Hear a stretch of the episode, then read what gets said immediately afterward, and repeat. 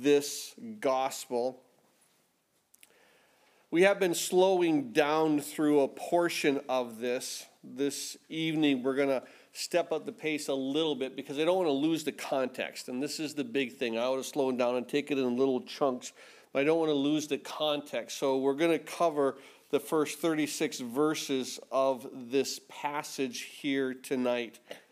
So, for you note takers, you're going to be incredibly happy. For those of you that are not note takers, let me recommend that you become note takers. It's going to make it a little bit easier to go through this.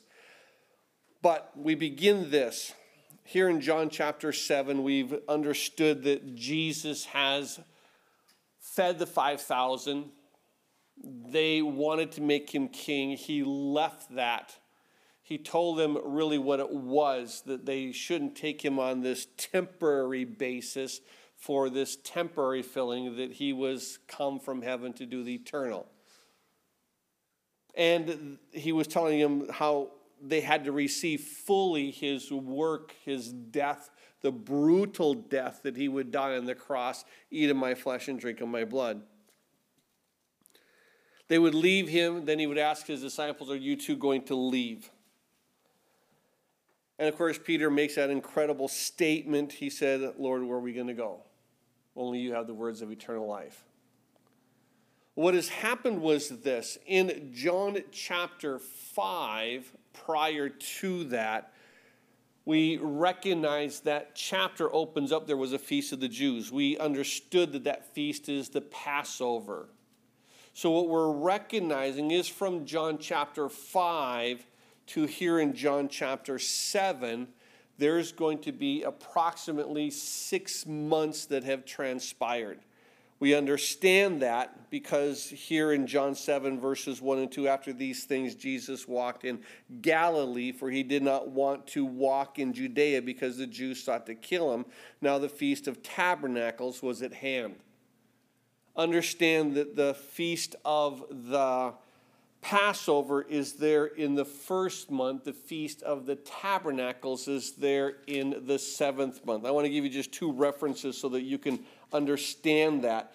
In Leviticus chapter 4, it says, These are the feasts of the Lord, holy convocations which you shall proclaim appointed times on the 14th day of the first month.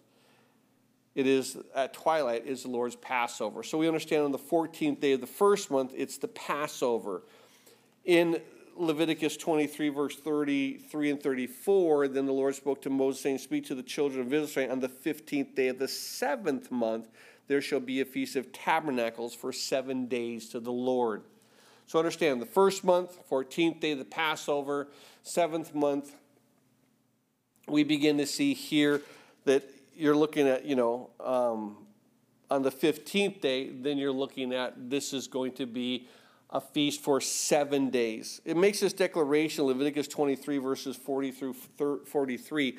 Let me just share this with you. He says, And you shall make for yourselves on the first day the fruit of beautiful trees, branches of palm trees, boughs of leafy trees, and the willows of the brook, and you shall rejoice before the Lord your God for seven days, and you will keep it as a feast of the Lord for seven days in the year, and it shall be a statute forever your, for your generation. And you shall celebrate it in the seventh month. You shall dwell in booths for seven days. All who are native Israelites shall dwell in booths, that your generations may know that I made the children of Israel live in booths when I brought them out of the land of Egypt. I am the Lord your God. So, in other words, temporary dwellings.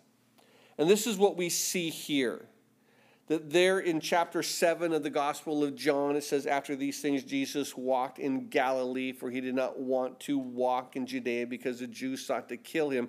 Now the Feast of Tabernacles was at hand. The Feast of Tabernacles is unique, it is a little bit different. I want to share with you just one portion of Scripture. It's found in the Old Testament, there in the book of Zechariah, chapter 14. It's unique because this is one of the feasts that will actually be happening during the millennium. But there in Zechariah chapter 14, verse 16 and 17, he says, And it shall come to pass that everyone who is left of all the nations which came against Jerusalem shall go up from year to year to worship the King of the Lord of hosts. and to keep the Feast of Tabernacles. And it shall be that whichever of the families of earth do not come up to Jerusalem to worship the King, the Lord of hosts, there will on them there will be no rain. So God is making this feast something important. And within this feast, if you do not come during the millennium, there's going to be no rain. And that's going to be important as we, we go through this. Keep in mind that within this feast, there's an amazing word that Jesus does as far as the refreshing, as far as, in a sense, the rain type of a thing. We're in John 7 37. On the last day of the great feast, Jesus stood crying, If anyone thirst, let him come to me and drink.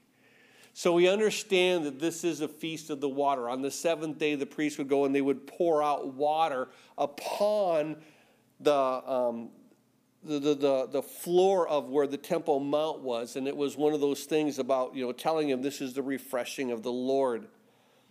But this is the feast of the tabernacles. And this is that feast that's going to last for seven days. But I do want to share, and I want to back up for just a moment now that you understand the timeline of what it is, because we do know that, you know, there in John 5, it talks about there was a feast of the Jews. We discussed that being the Passover. Six months have come and have, you know, passed now, and now there's this work. But within that work, and keep in mind that there during the Passover, that's when Jesus healed the one man who was lame there at the pool.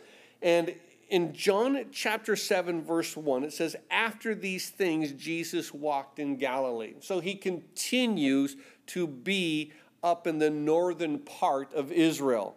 As he stays in the northern part of Galilee, it says, For he did not want to walk in Judea, for the Jews sought to kill him. This is an important thing to note. Now, within this chapter, chapter 7, there's going to be a specific flow about the leaders wanting to kill Jesus Christ.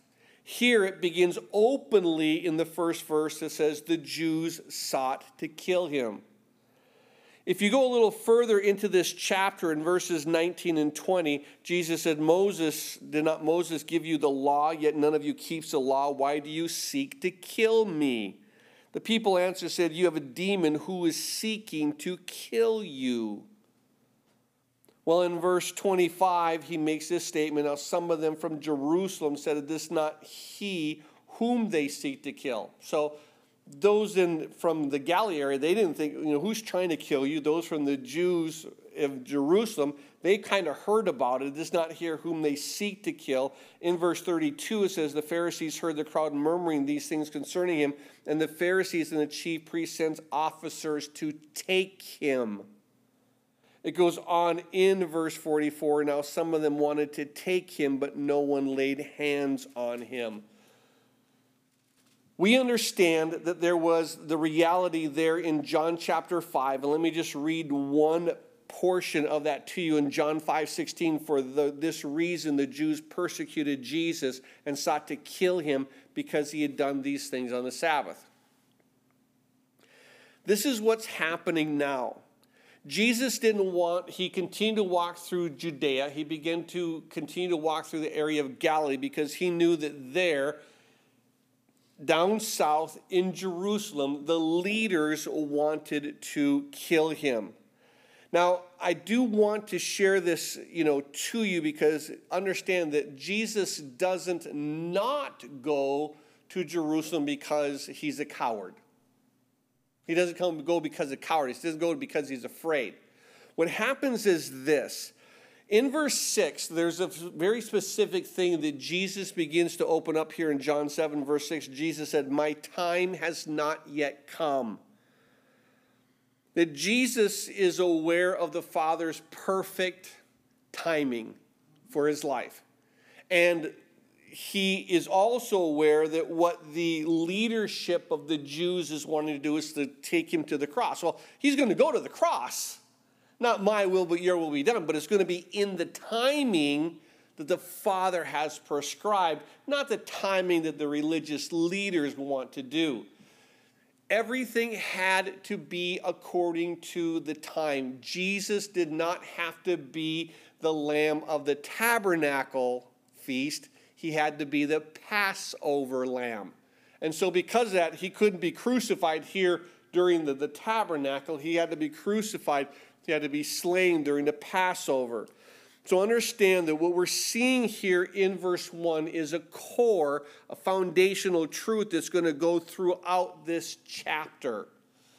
So follow with me as we go through because the key to this is the Jews are seeking to kill Jesus.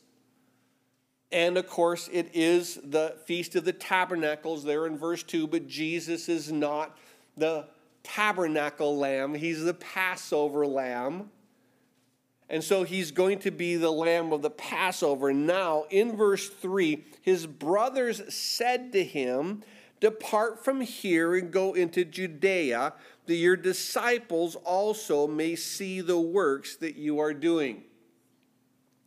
It's interesting that most scholars, well, I won't say most scholars, but there is a debate among scholars. We'll put it that way.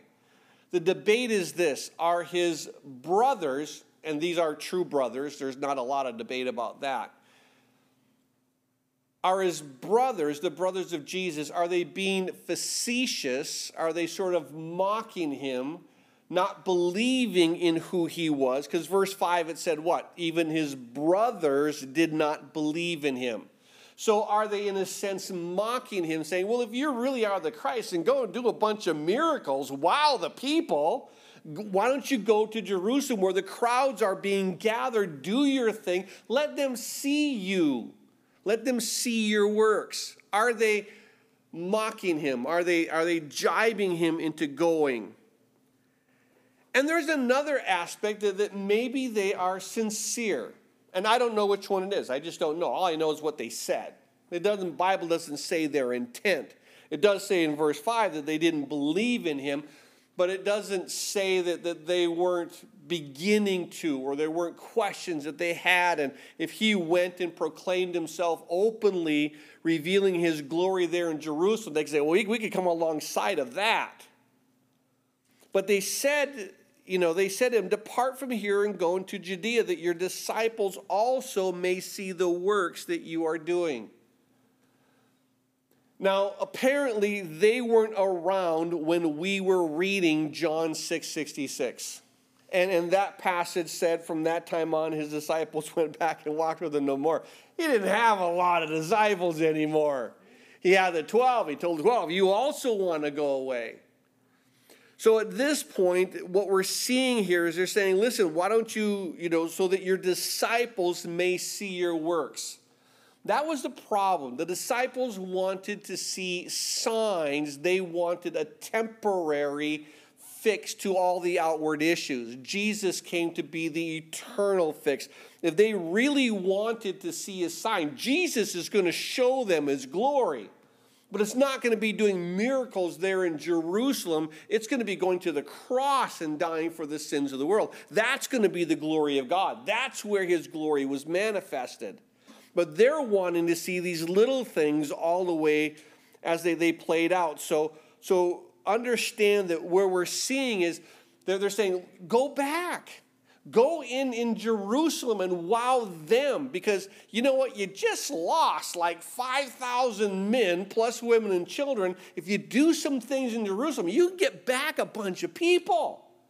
Let, you know, let's try to recoup some numbers here, Jesus. You just lost a bunch of them by claiming they got to eat of your flesh and drink of your blood. Wow them again. Make some more bread. Get a bunch of people on your side.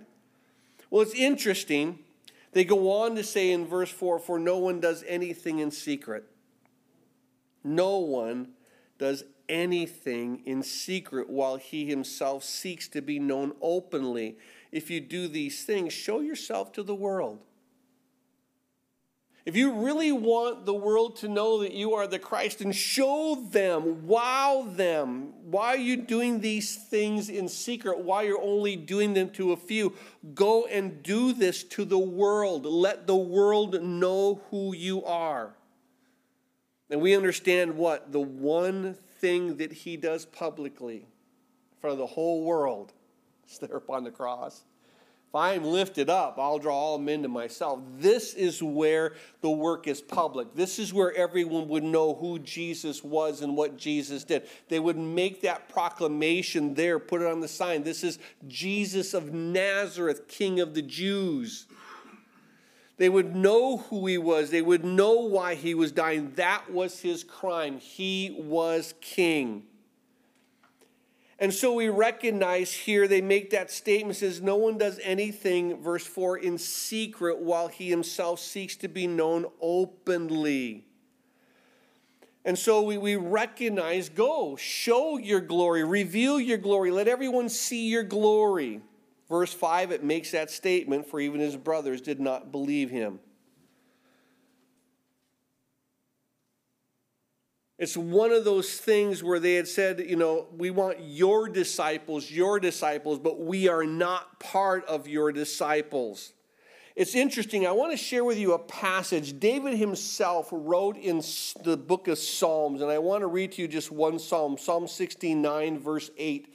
It makes this statement.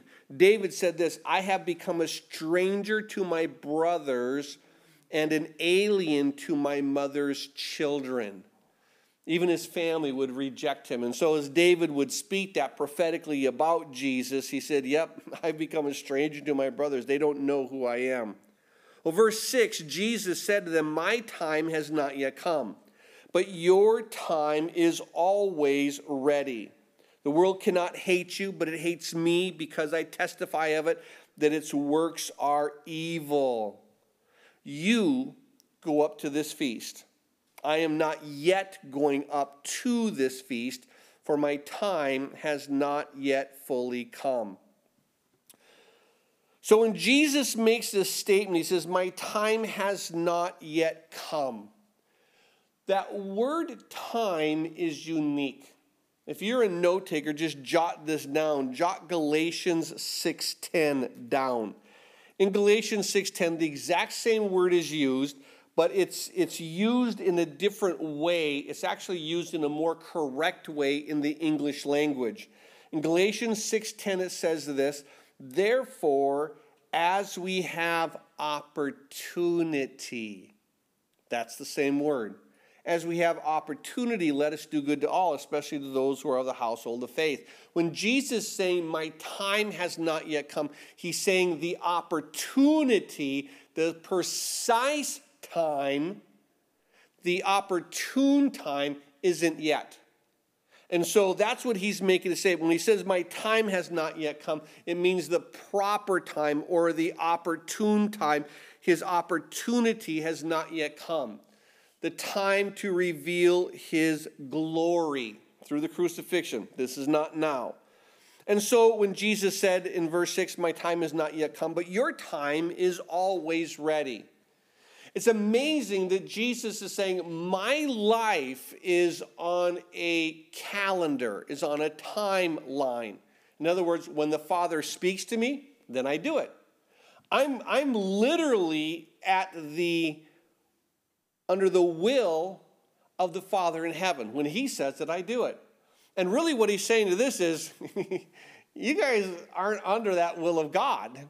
You go anytime. You're, you're literally not so clued into God that you follow His leading moment by moment. That's what I am.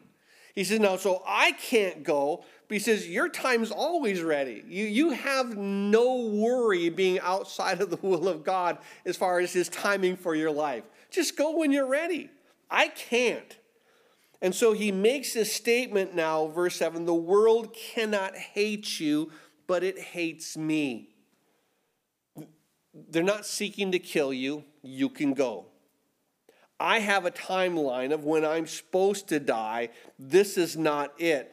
And so the world hates me. Why? Because I testify of it that its works are evil.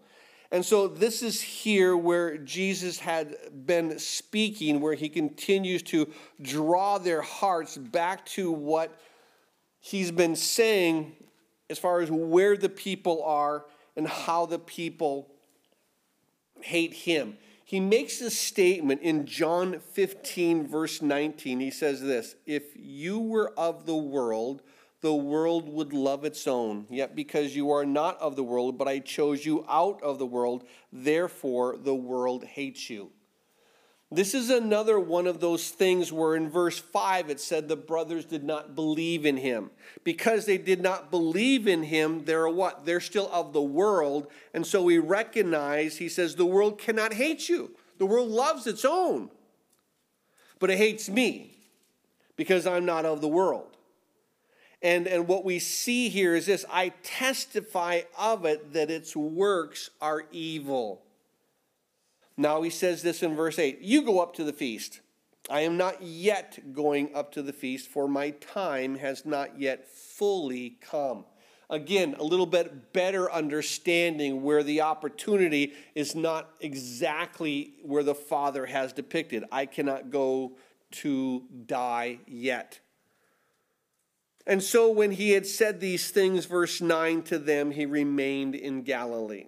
So they go on down to Jerusalem for the feast for seven days. Jesus remains up in Galilee.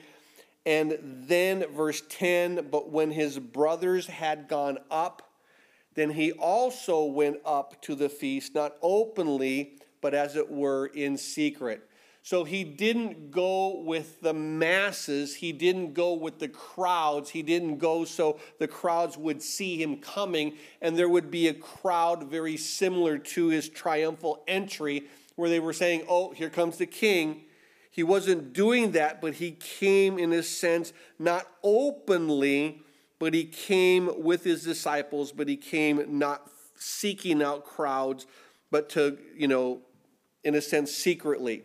And that's what it says there in verse 10. But when his brothers had gone up, after they left, then eventually Jesus does go up to the feast, but he doesn't go with crowds.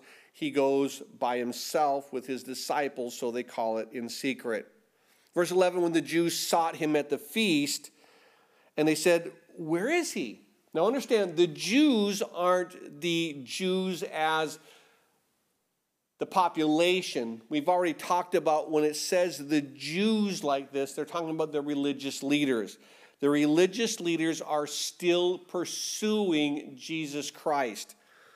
They're still wanting to take him. And so, verse 11, when the Jews sought him at the feast, they said, Where is he? Remember, we've already read verse 32 of John 7 where it said the chief priests and officers to take him. They do want to take him. They do want to kill him. They do want to get rid of him. Well, they couldn't find him. So when they sought him at the feast, they said, Where is he? And there was much complaining among the people concerning him. Some said, He's good. And others said, No, on the contrary, he deceives people. It's amazing that what we're seeing here is there's no one who's neutral in this passage. I want you to see that. One says he's good, the other says he's bad. One says he's right on, the other one says he's absolutely wrong. One of them said he's good, the other says no, he's a liar. One says he's, got to be the guy, and this is no, he can't be the guy. Do you understand? No one is neutral.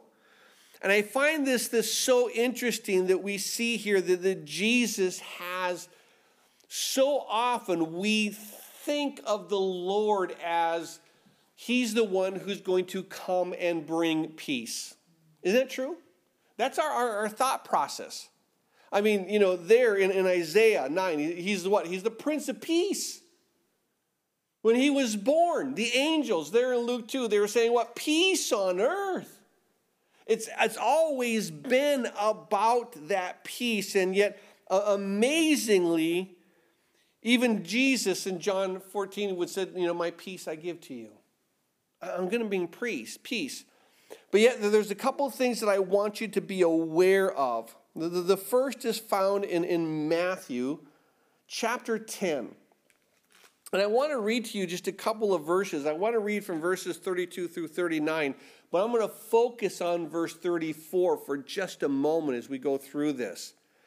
In Matthew 10, beginning in verse 32, Jesus says, Therefore, whoever confesses me before men, I'll also confess him before my Father who's in heaven.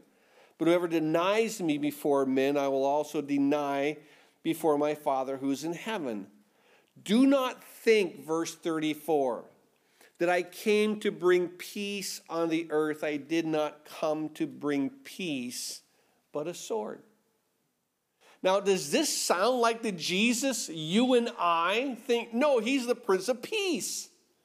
How did he say, I did not come to bring peace, but I came to bring a sword? Well, the, the, the, truth is found right here in, in what we're learning in John 7. They said, no, one group said he's good, the other said, no, he's not good. There's a division that comes through Jesus Christ. And it's amazing that when you become a born again Christian, when you become one who is saved. In other words, that you've given your heart completely over to the person and the work of Jesus Christ, that you know that you know that you're going to heaven, you have the Holy Spirit living within you, and you aren't just aware of God and aware of His Word, but you have an intimate relationship with this God and directed by His Word. His Word becomes power in your life. When that happens, we who are born again, we who are saved, we who have accepted Jesus Christ as Lord and Savior, not just knowing about Him, but receiving Him fully into our lives, and those who only know about Him and haven't fully received Him into their life. In other words, that Jesus to them is a Savior. I want fire insurance, but He's not a Lord. It's not someone that you walk to and you receive and you believe in, and it's, it's what can I do to glorify you. And I think this is what so happens is that message of Jesus Christ, it is going to divide. Remember now, Jesus had a great multitude of disciples, and he said, What? You've got to receive, fully be committed to, internalize my death. This has to be your life. This has to be your life source. If you don't, you have no life. If you eat of my flesh and drink of my blood, you have life. If you don't, you don't. And what happened? They all walked away. And then he went to the 12. I mean, you, you think about this. He had thousands, and now he's down to 12. Do you also want to go? Do my words offend you? No, your words are life to me. Do you understand how they divide? And this is what Jesus is saying. I'm telling you, it's about me, confessing me. You confess me, I'll confess you before my Father. If you deny me, in other words, then deny me that authority, deny that, that my death is your life I will deny you before my Father in heaven. verse 34 of Matthew 10 Do not think that I came to bring peace on earth. I did not come to bring peace, but a sword. In other words, my message is to divide. But my ultimate goal is what? Peace to all who come. I've come to give peace with so that when you receive me, you have peace with God. When you receive me, you have peace with men. I will bring peace on earth to those who've received me. But when you don't receive me, there's a division that comes, and I've come to bring a sword. I've come to split it in two. There is no middle ground. Do you understand that if you have a sword and you cut something in two, you have two halves. You don't have something in the middle. It's just two. And Jesus came to divide. And amazingly, he said, verse 35 I've come to set a man against his father, a daughter against her mother, a daughter in law against her mother in law, and a man's enemies will be those of his own household. He who loves father and mother more than me is not worthy of me, and he who loves son or daughter more than me is not worthy of me. And he who does not take his cross and follow after me is not worthy of me. And he who finds his life will lose it, and he who loses his life for my sake will find it. You understand? He's saying you have to come and you have to take up a cross. Amazingly, he's saying you have to take up a cross. You have to die to self, and then your life is now to draw others to the Father. In other words, do your works in such a way that what? When they see them, they glorify your Father in heaven. This is the key to scriptures. And, and this is here what Jesus is trying to teach. There's another passage there in the Gospel of Luke, chapter 12. I'm going to read from verses 49 through 56, but I'm going to focus on verse 51 again. And then in Luke 12 49, it makes this statement I came to send fire on the earth and how I wish it were already kindled. Whoa, talk about the Prince of Peace. This is like Boanerges on steroids. This is like, hey, let's just send fire down. And Jesus, listen, I came to send fire. Fire destroys what? It destroys wood, hay, and stubble. But what does fire do to gold, silver, precious stones. It purifies. Said, I've come. I want that which is false to be burned up, and I want that which is pure to be purified. And I love what Jesus does. He said, I've come to send fire on the earth, and how I wish it were already kindled. But I have a baptism to be baptized with, and how distressed I am till it is accomplished. In other words, I have to go. I have to go and I've got to go to the cross. Now, verse 51 Do you suppose that I came to give peace on the earth? I tell you, not at all, but rather division. Do you understand now? He's asking, You think I came to send peace? That's what the angel said, right? Peace on earth. That's what Isaiah said. You're the Prince of Peace. You said, My peace I give to you. Yes, I thought that's what you meant. Suppose, do you suppose that I came to bring peace on the earth? No, he said, on the earth, while I'm still here, with the message that I am declaring, it brings division. And understand the, the message of the truth of the gospel, being born again, being saved, being right with Jesus Christ, telling people that I know that I know that I am going to heaven John had said, Hey, I write these things that you may know that you have eternal life. I, I love God. And, and, and, and He's touched my heart that I begin to love people. This is His work. And I think it's so important that He says, Do you suppose I came to bring peace on the earth? Luke 12 51. I tell you, not at all, but division. I came to bring division. For from now on, five in one house will be divided, three against two, and two against three. Father will be divided against son, and son against father, mother against daughter, daughter against mother in law, against her daughter in law, and daughter in law against her mother in law. And when he said this to the multitudes, when you see a cloud rising out of the west, immediately say, A shower's coming, and so it is. When you see the south wind blow, you say, Oh, there will be hot weather. And there it is. Hypocrites, you can discern the face of the sky and of the earth, but how is it you cannot discern this time? I'm here. Life is now. The message is here.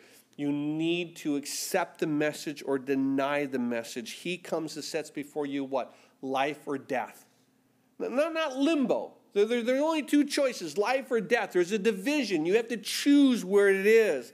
I think it's so important that what we begin to see here is he says, You've got to understand that there is going to be this division. He said, You can see things in the weather. You can see things when you look on earth. You can discern the face of the sky. You can discern the face of the earth. You can kind of know what's coming know what's coming spiritually. I'm here now.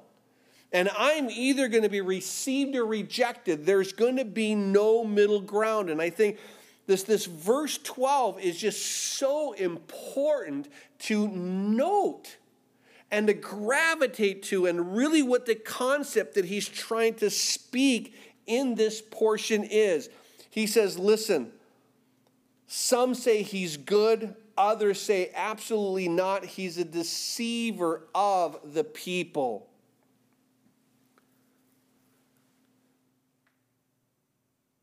There's a passage in Matthew chapter 16. I, want to read from verses 13 to 18 just so that you can kind of understand what this key is, where Jesus talks about the peace is coming from and, and where there is a division. Verse 13 of Matthew 16 going to 18, Jesus came to the region of Caesarea Philippi, and he asked his disciples, saying, Who do men say that I, the Son of Man, am? Isn't that what brings the division? Who do you say that Jesus is? Oh, he's a good teacher. All right, close. You're, right, but you're, you're, you're way, way down here. He's way up there. He's a prophet. Oh, good, good. You're, you're still right, but you're still way down here. See, until you come to the point that he's God and that he came, God came to die for my sins, and my only access is through receiving that it's not my goodness, but only his blood that can make me right with God. That in and of myself, that there is no righteousness of me. The wages of sin is death. The soul that sins shall surely die. And, and as we look to this, I think it's important to see that, that here he says, Who do men say that I, the Son of Man, am? And this is where division comes in.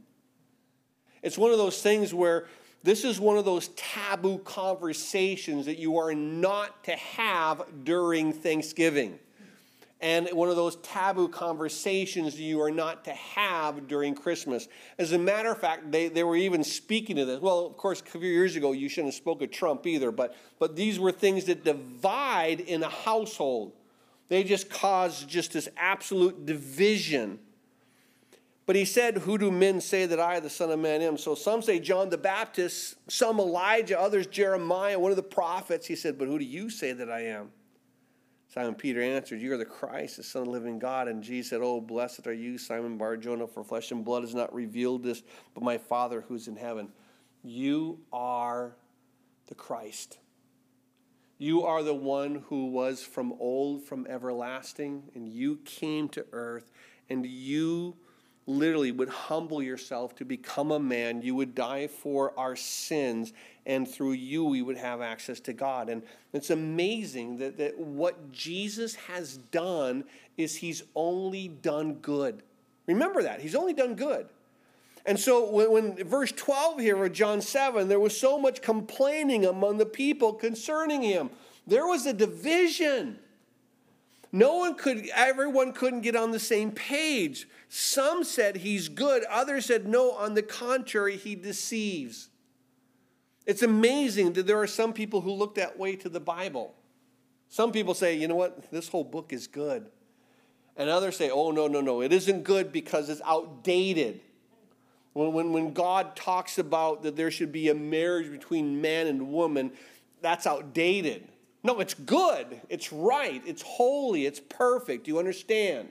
When, when, when God talks about that I created life in the womb, that there in the womb, I know you, I'm forming you, I'm knitting you. Before you were even in the womb, I knew of you. You're a person then, before you're conceived. And while you're conceived, you're a person, you're growing. And the, the world says, no, this is too outdated.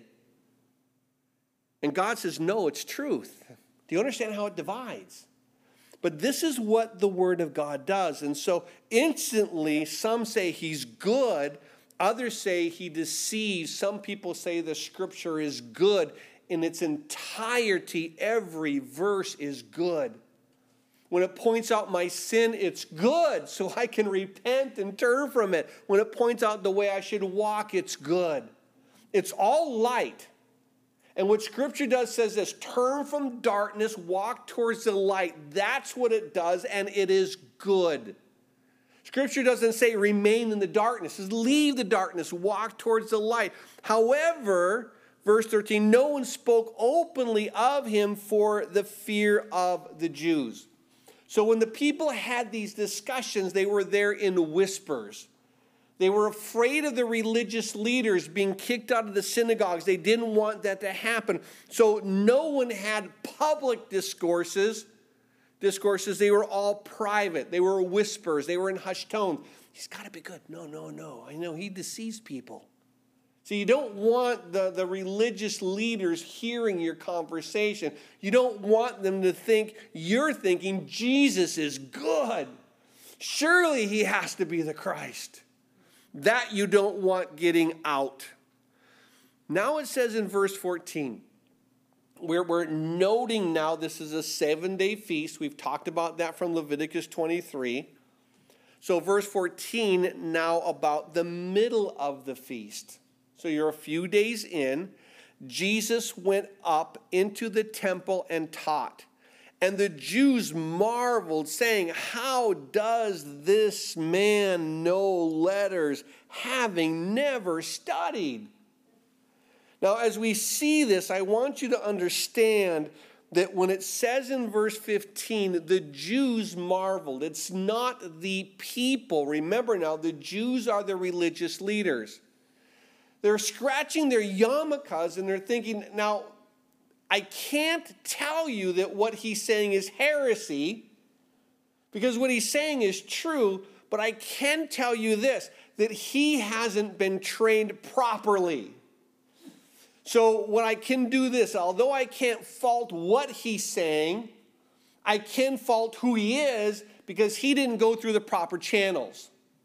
He didn't go through the school of the rabbis. He didn't go through. So you look to that and they say, well, well, if you haven't gone to the right seminary, if you don't have a, a, you know, a bachelor's or you don't have a, a master's or you don't have a doctorate in theology, then you're not qualified to teach. And to be honest with you, there would be a lot of churches that I would not be qualified to teach in.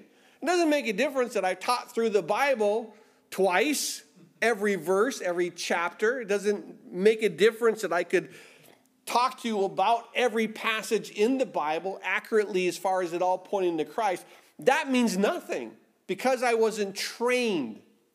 Now, I, went to a Bible college. Before it was Bible college, we called it the School of Ministry.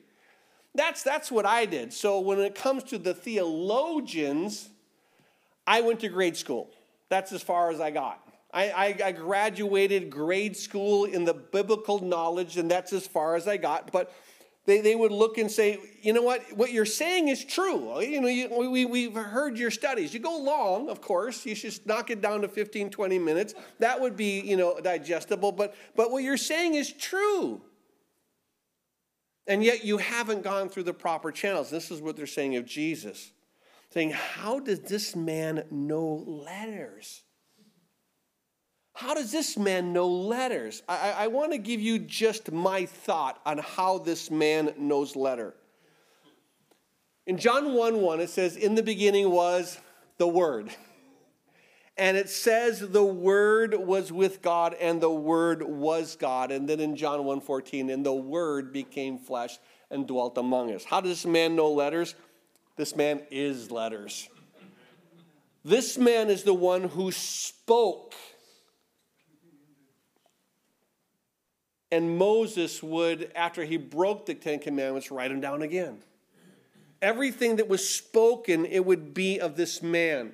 And, and amazingly, Jesus has always been one in which they would marvel. Jesus has always been one that literally goes beyond what other men saw as authority. Remember there in Matthew chapter 5, I want to read just a couple of verses to you I want to start reading verse 21 and verse 22, where Jesus says, You have heard that it was said to those of old, You shall not murder. And then in verse 22, Jesus says, But I say to you, who's ever angry without a cause has already, you know, committed murder in his heart. Jesus says in verse 27 and verse 28, You've heard that it was said of old, You shall not commit adultery. Verse 28, But I say to whoever looks at a woman to lust has already committed adultery. In verse 31 and 32, he says, Furthermore, it has been said, Whoever divorces his wife, let him give her certificate. But I say to you, whoever divorces his wife for any reason except sexual immorality causes her to commit adultery. Do you understand the authority in which he speaks? In verse 33 and verse 34, he says, Again, I, you've heard that it was said of old, You shall not swear falsely. But I say to you, verse 34, You shall not swear at all. He has this authority. Verse 38 and verse 39, you've heard it was said, an eye for an eye, a tooth for a tooth. But I tell you not to resist an evil person. Verse 43 and 44, you've heard it said, You shall love your neighbor, hate your enemy. But I said, You love your enemies. Do you understand the authority which he spoke? You guys think you know, you got traditions, but I'm telling you what the really heart of God is. And they were amazed that how does this man know letters? How does he have a clue? It's beautiful because eventually in the book of Acts, when it comes to Peter and the guys there in Acts 4:13, it makes a statement. When they saw the boldness of Peter and John and perceived that they were uneducated, untrained men, they marveled. They realized that they had been with Jesus. oh my goodness, what an incredible, incredible thing to put on your resume. Not that I've been in this school or not that I've been to that school, but I've been with Jesus. And I'll tell you that when it comes to the messages that are here, if you say, wow, you know, Lowell said this and Lowell said that, and, you know, he quoted from here and he quoted from there, would really be cool to say, you know what, Lowell must have spent a lot of time with Jesus because I'm seeing his fragrance, sensing his fragrance everywhere in this passage. And, and I love the fact that he just goes, How does this man know letters never having studied? Well, he's the Word. Get over it. He, he, he's the one that gave everything to Moses, he's the one that spoke all these things. Well, in verse 16, Jesus answered and said, My doctrine's not mine, but he who sent me. I'm only saying what the Father gave me to say. Of course, it's absolute truth. Now he says this in verse 17 If anyone wills to do his will, he shall know concerning this doctrine whether it is of God, whether I speak of my own authority. So he says, and, and note this if anyone wills to do the Father's will. What is he saying? If anyone wills to do his will, he shall know concerning the doctrine, whether it's from God or whether I speak of my own authority. Remember in John 6, verse 29, there's a beautiful passage in which Jesus is speaking, and, and Jesus answered when they said, What shall we do that we may work the works of God? And Jesus answered and said, Then this is the work of God, that you believe in him whom he sent. When, when he says, if anyone wills to do his will, if you believe in me, he's saying, you're going to know concerning this doctrine whether it is from God or whether it's not. If you believe in me as God has proclaimed, you're going to have eternal life. If you don't, you're not. And so it's absolutely amazing that as Jesus is speaking these things, he says now in verse 18, He who speaks for himself seeks his own glory, but he who seeks the glory of the one who sent him is true, and no unrighteousness is in him. Now, I want you to understand what Jesus is declaring of himself, and then what he's going to declare of those who want to put him to death. Look at verse 18 and 19 in their context. As Jesus is saying, Listen, I've come to do the will of the Father. That's what I'm doing. Verse 16, the doctrine's not mine. But in verse 18 and 19, he says, He who speaks from himself seeks his own glory. In other words, if you're not declaring the heart of the Father, which is believe in me, he says, You're saying, I have a new way to get to God look to me in my glory, my wisdom, my ability to get you to heaven. Which is why he who speaks from himself seeks his own glory. It's not the glory of God, but he who seeks the glory of the one who sent him.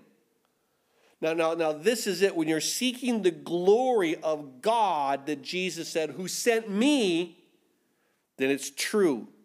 And no unrighteousness is in him. He's saying, I have no sin when he's declaring these words and everything he's been declaring, everything he's been doing, at the very end of verse 18, he says, No unrighteousness is in him. He's saying, I have no sin. Now, notice what he says in verse 18 Did not Moses give you the law, yet none of you keeps the law? Why do you seek to kill me? Now, now, now, this is incredible. Because when, when, when Jesus is saying, listen, what are you guys doing? Didn't Moses give you the law? Yet none of you keeps the law. Why do you seek to kill me? Now, now think about this. They have all broken the law. That's what Jesus is saying, verse 19. None of you keeps the law. But isn't that amazing where if none of them keeps the law, we're there in Romans is what? The wages of sin is death. This is where the heart is. In Ezekiel chapter 18, two verses I want to read to you.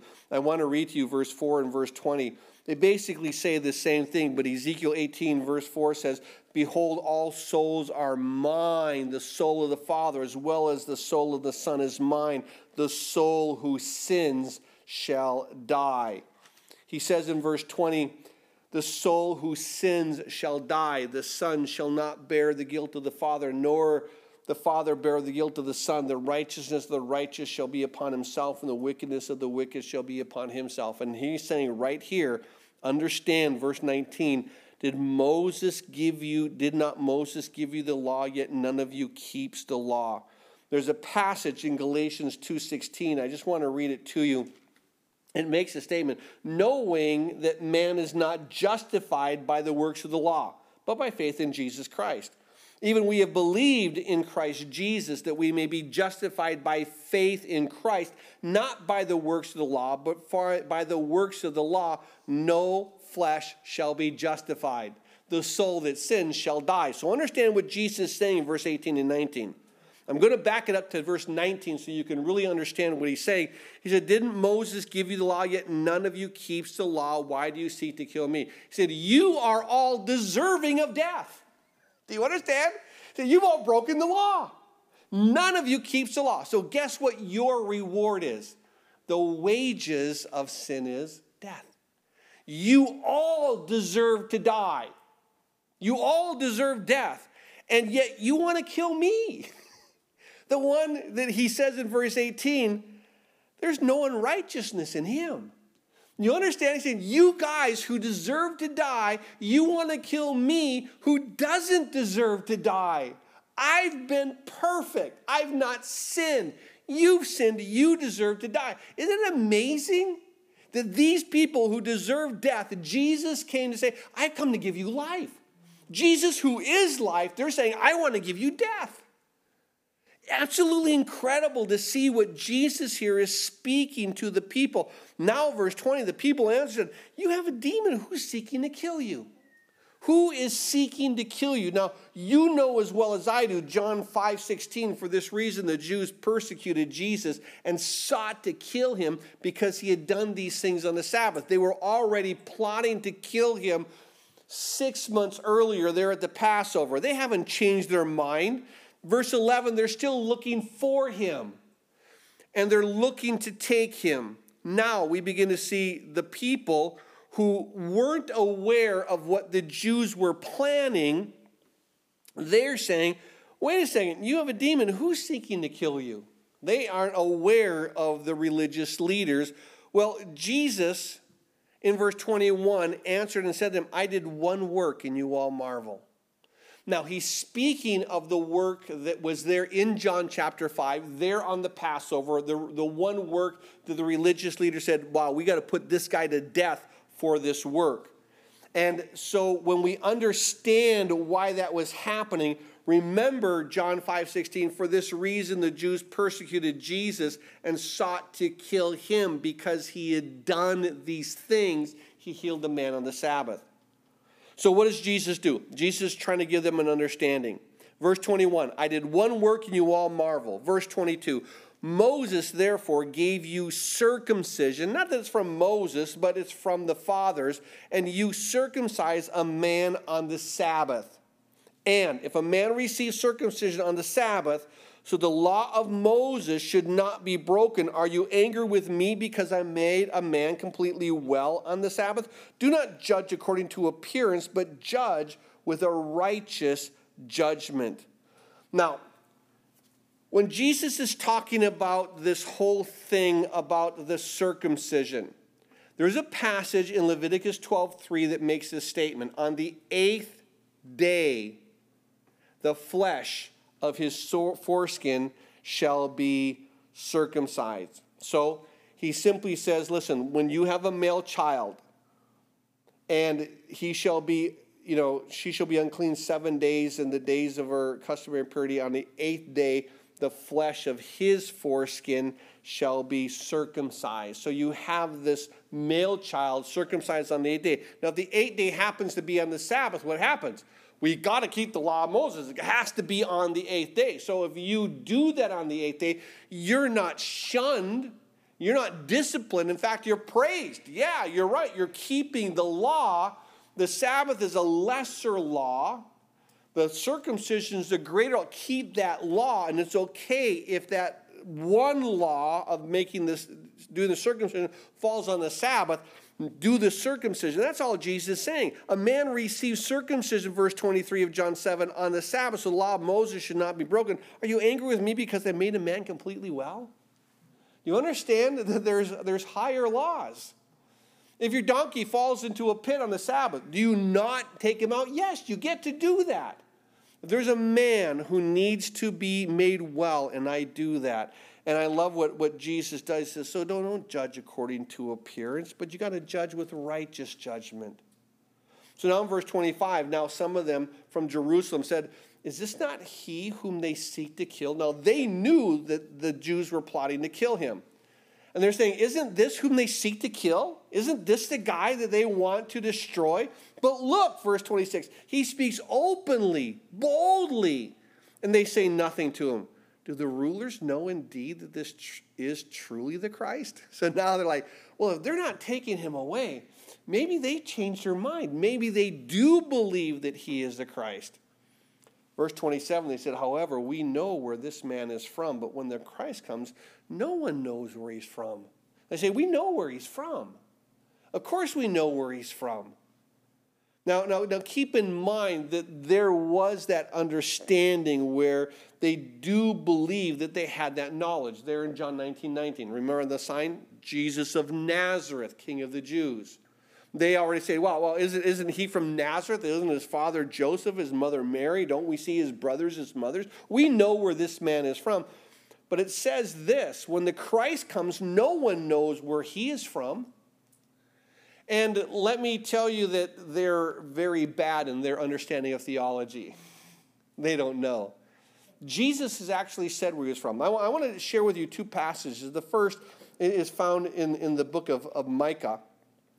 And there in the book of Micah, chapter 5, verse 2, it makes a statement But you, Bethlehem Ephrathah, though you were little among the thousands of Judah, Yet out of you shall come forth to me the one to be ruler in Israel, whose goings forth are from old, from everlasting. Now, this isn't saying that he comes from Bethlehem. This is saying that he comes forth from old, from everlasting. He comes from heaven into Bethlehem. That's what he's saying. And, and I don't know if you were with us when we were there in John chapter 6, verse 41, the Jews complained about him because he said, I am the bread which came down from heaven. It's absolutely amazing. Verse 50 this is the bread which comes down from heaven that one may eat of it and not die. He said where he was from. I'm from old, from everlasting. This is where I am from. And they said, when the Christ comes, no one knows where he's from. Yes, you do. He's from heaven. And it's absolutely amazing that verse 28, when Jesus cried out as he taught in the temple, saying, You both know me and you know where I'm from. I've not come of myself, but you sent me is true, and you and him you do not know. It's absolutely amazing that we said, Jesus said, You, you know me, you know where I'm from. I've been telling you, I'm from heaven. I'm the bread which came down from heaven. He said, and I, I you have to understand that he who sent me is true. Do you know what that means when it says he who sent me? I was there, he sent me here. he's telling them of his deity, he's telling them of where he's from. And he's saying, Listen, I didn't come of myself. I didn't just, just, just pop into existence by myself. I was sent here but he who sent me is true, whom you do not know. If you can't receive me, you don't fully understand him. Verse 29, Jesus says, But I know him, for I am from him, and he sent me. He's speaking of no one knows where the Christ is from. Micah 5 2, he's from old, from everlasting. He comes to Bethlehem, but he is from heaven, has always been. Well, at that point, verse 30, therefore they sought to take him, but no one laid hands on him because his hour had not yet fully come. So we see here that they wanted to take him, but yet the, the Father did not allow him because Jesus' time to go to the cross was not yet. But it didn't mean that they didn't have a desire, didn't mean that they still wanted it, just means that they were thwarted. They sought to take him, but no one laid hands on him because his hour had not yet come. And many of the people believed in him and said, When the Christ comes, will he do more signs than these which this man has done? So they're asking this is there anyone who could be more Christ than Jesus? And you think about that, go into the Old Testament and everything that they say was the Christ, was the Christ. I mean, think about if you were looking to get into a job and they were saying, what? These are the job requirements. Look at all the history. What is the requirements of the Messiah? Well, you have to be God. well, that's going to alleviate a whole lot of people, isn't it? unless you have the one who was God, comes to earth and is born in Bethlehem, born of a virgin, comes and then dies on the cross. It's absolutely amazing that, here they said, when the Christ comes, verse 31, will he do more signs than these which this man has done? Do you know any person that can fulfill more prophecies than the person of Jesus Christ? There's a, a an amazing book. Um, Peter Stoner has written a book, and in it he talks about the odds of someone fulfilling four of the prophecies that Jesus has fulfilled. And he said, then this is the odds of them fulfilling four, and this is what it would take. And so he goes through the numbers, and then he says, and this is what it would be if you fulfill 10 of them, and what would be the odds of someone fulfilling 10. And, and then he says, and yet Jesus has fulfilled over 200. And he was talking about the odds of what it would be for someone to fulfill 200 over 200 of the prophecies that Jesus did. And he made a statement. He said, in order to figure out the odds of this, what you would have to do is this, is you would have to fill the universe with electrons. The universe with electrons. And then you would have to begin to wander the universe. And eventually you would reach down and pick up one electron. And the, the odds of that being the one, you're, you're talking about literally 1 times 10 to the 23rd power. This is 1 with 23 zeros behind it. I don't know if there's actually a number that we can call it that, but it's just so huge to recognize that if I picked up one electron, that would be the odds of one person fulfilling the 230 that Jesus did. No one can do this. And that I love the heart. When the Christ comes, will he do more signs than this man? Who else has fulfilled the prophecies speaking of the Christ? And who else will come back and fulfill the rest of them? It's only in Jesus. So, verse 32 the Pharisees heard the crowd murmuring these things concerning him, and the Pharisees and the chief priests sent officers to take him. You need to get this guy out of here. When Jesus said to them, I shall be with you a little while longer, and then I shall go to him who sent me. They're saying, wait a second, you're going to be out of here? Where are you going to go? And he says, You're going to seek me, verse 34, and not find me, and where I am, you cannot come. Now, this is brutal. He said, I'm going to go to a place where you cannot come. Then the Jews said among themselves, Where does he intend to go that we shall not find him? Does he intend to go to the dispersion among the Greeks and teach the Greeks? What is this thing that he said, You will seek me and not find me, for where I am, you cannot come? You know where Jesus is? He is seated at the right hand of the Father. That is where he is. Do you know who can come? Only those who have been born again. Only those who have been saved. Only those who have a living, breathing, intimate relationship with Jesus Christ. Because if you have a relationship with Him, you have a relationship with the Father. Anyone who does not come through the work of Jesus Christ, you cannot come. Do you understand? That's a division. It's not that you get part way. He doesn't say that. No, you cannot come. The door is closed. You can knock and knock. I do not know you. And I think it's important to recognize that here Jesus is so specific in saying that there is one truth, only the truth that I am declaring. You either receive my truth or you have no truth. There is division here, and I think it's so important to recognize that, that what Jesus is saying to these religious leaders, unless you turn around and you get right, you do not have access. And amazingly, I love the fact that he's not there candy coating things. He's not saying, well, you know, you're, you're getting close. No, you're, you're just lost. You're lost until you're found. And I love the, the, the reality and the, the, the discipline and the heart that Jesus speaks. He's never wishy washy, he's just honest. And I'll tell you what, there's light. Every time he speaks, there's light. And you can either walk in that light or you can reject that light. But every word that he speaks is light, it is life, and it is something that we walk in, that we live in. Amen. Father, we are so grateful for this word, so grateful for your heart. Only you, Jesus, would speak these truths with such power.